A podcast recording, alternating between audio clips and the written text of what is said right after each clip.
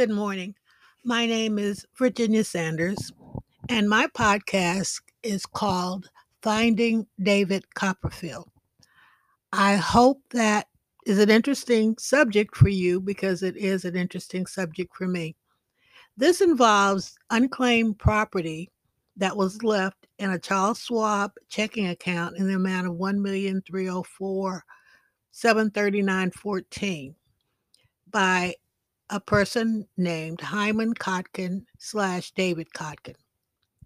Now, in 2018, I was looking for a business opportunity and I'd been scammed and disappointed. I mean, I don't know, I can't tell you how many times. But the state of California actually has what they called an unclaimed property investigator program. And they have a database of millions of properties that have gone unclaimed for years. So I went on the database, I did a reverse sort on the database, and one of the first names that I found in the database was somebody by the name of Hyman Kotkin, who had 1,304,739.14 left in a Charles Schwab checking account. Now I was at that time, I didn't know who Hyman Kotkin was, so I did a Google search. And sure enough, he's the father of David Copperfield, the famous magician. And I thought to myself, now, David Copperfield has a show at the MGM Grand every night in Las Vegas. Surely the state of California can find him. This could not be real. But in fact, this money had been sitting there for over 10 years and nobody I guess, had bothered to uh, notify him that he had money in a checking account left by his dad. Not only did he have the $1 million, but he had stocks and he had over $64,000 in uh, double E savings bonds that had matured in 1999.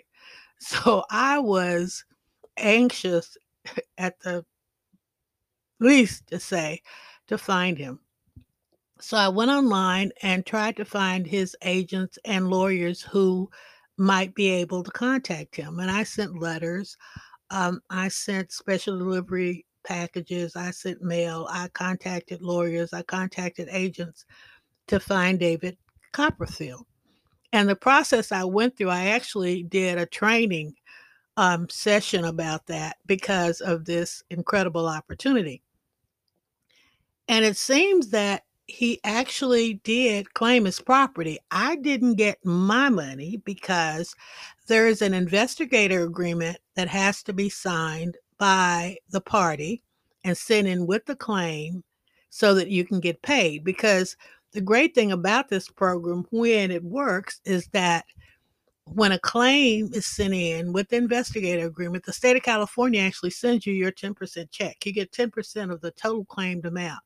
I cannot even imagine what my check would have been had I gotten paid. I didn't, but uh, that's for another podcast. But the opportunity does exist.